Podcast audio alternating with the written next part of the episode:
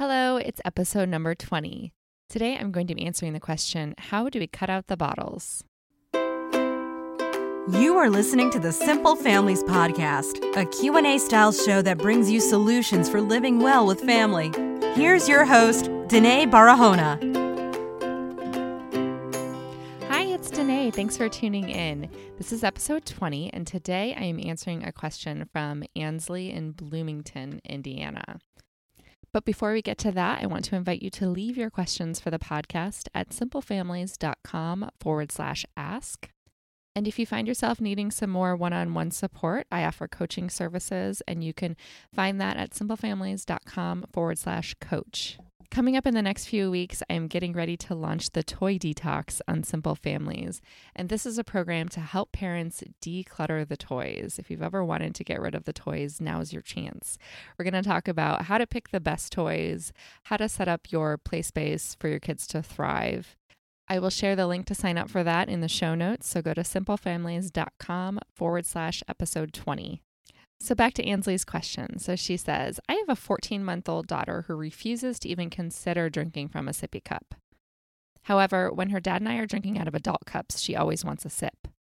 I figured she wants to be just like mom and dad, so I found a sippy cup that looks very much like a regular cup and tried drinking out of it for a few minutes, hoping that it would make her like it more. Nope.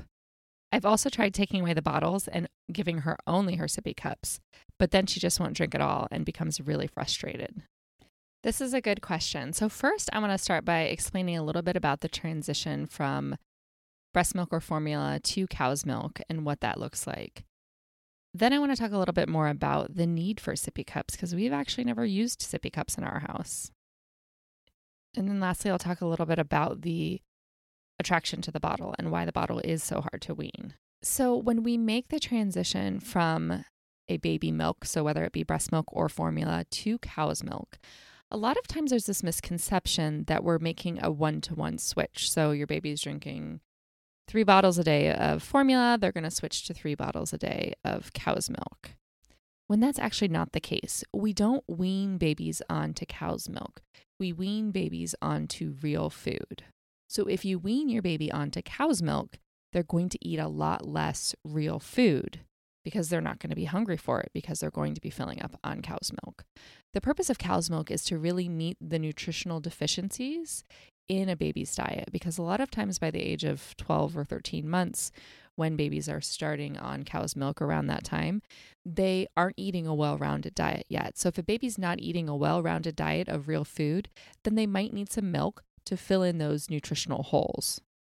But this is serving a very different purpose than milk was in infancy because in infancy, milk is the primary source of nutrition for that first year. So then after the first year, milk just becomes sort of like a multivitamin of a type. So keeping that in mind, kids really don't need as much cow's milk as we might think. Some people would argue that kids don't need any cow's milk at all. So if you're using bottles, it's usually not that big of a switch to switch from breast milk or formula to cow's milk. A lot of times you'll mix it half and half and then do three fourths cow's milk and one fourth formula, that sort of thing, and slowly changing the taste so your baby gets used to it.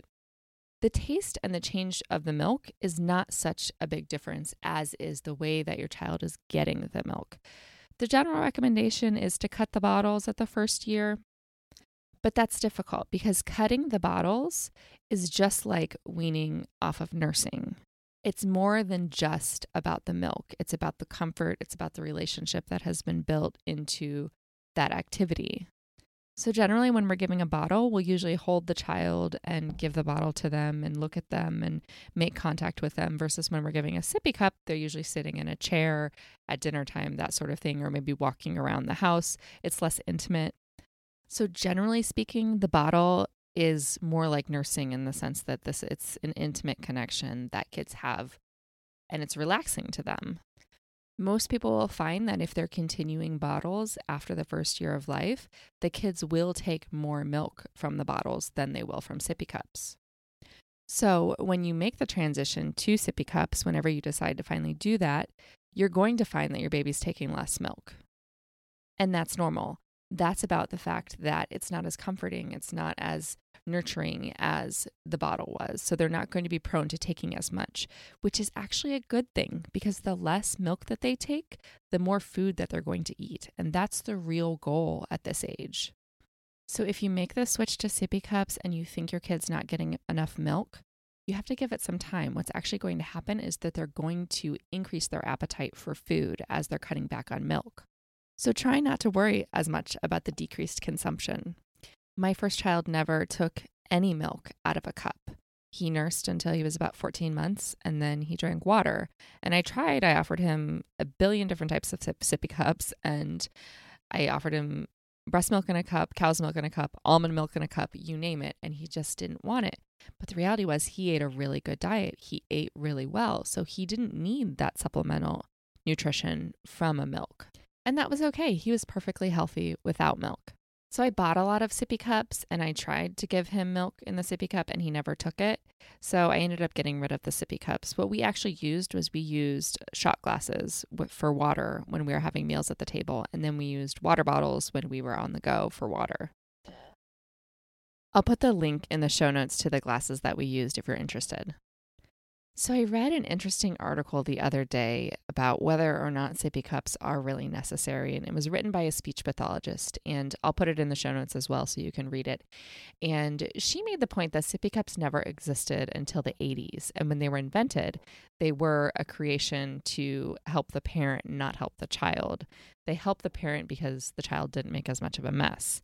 But they actually did a disservice to the child because they didn't teach the child a proper swallowing mechanism.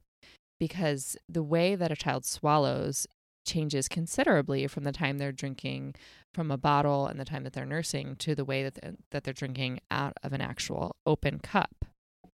There are cups that resemble open cups that don't spill as easily. I'll put a link to that in the show notes as well so you can see what I'm talking about. That I recommend trying so the child can pour it back into their mouth, but it's not going to spill all over the table.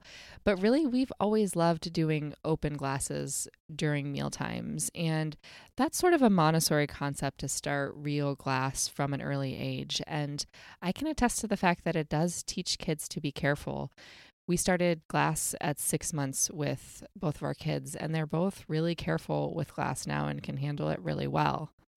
And I realize it's probably going to sound pretty crazy to a lot of you, and it sounded pretty crazy to me from the beginning as well. But it's actually been really amazing to see that babies can be careful. So, the takeaway for today is that we have to be the ones to make the decisions about how we feed our kids.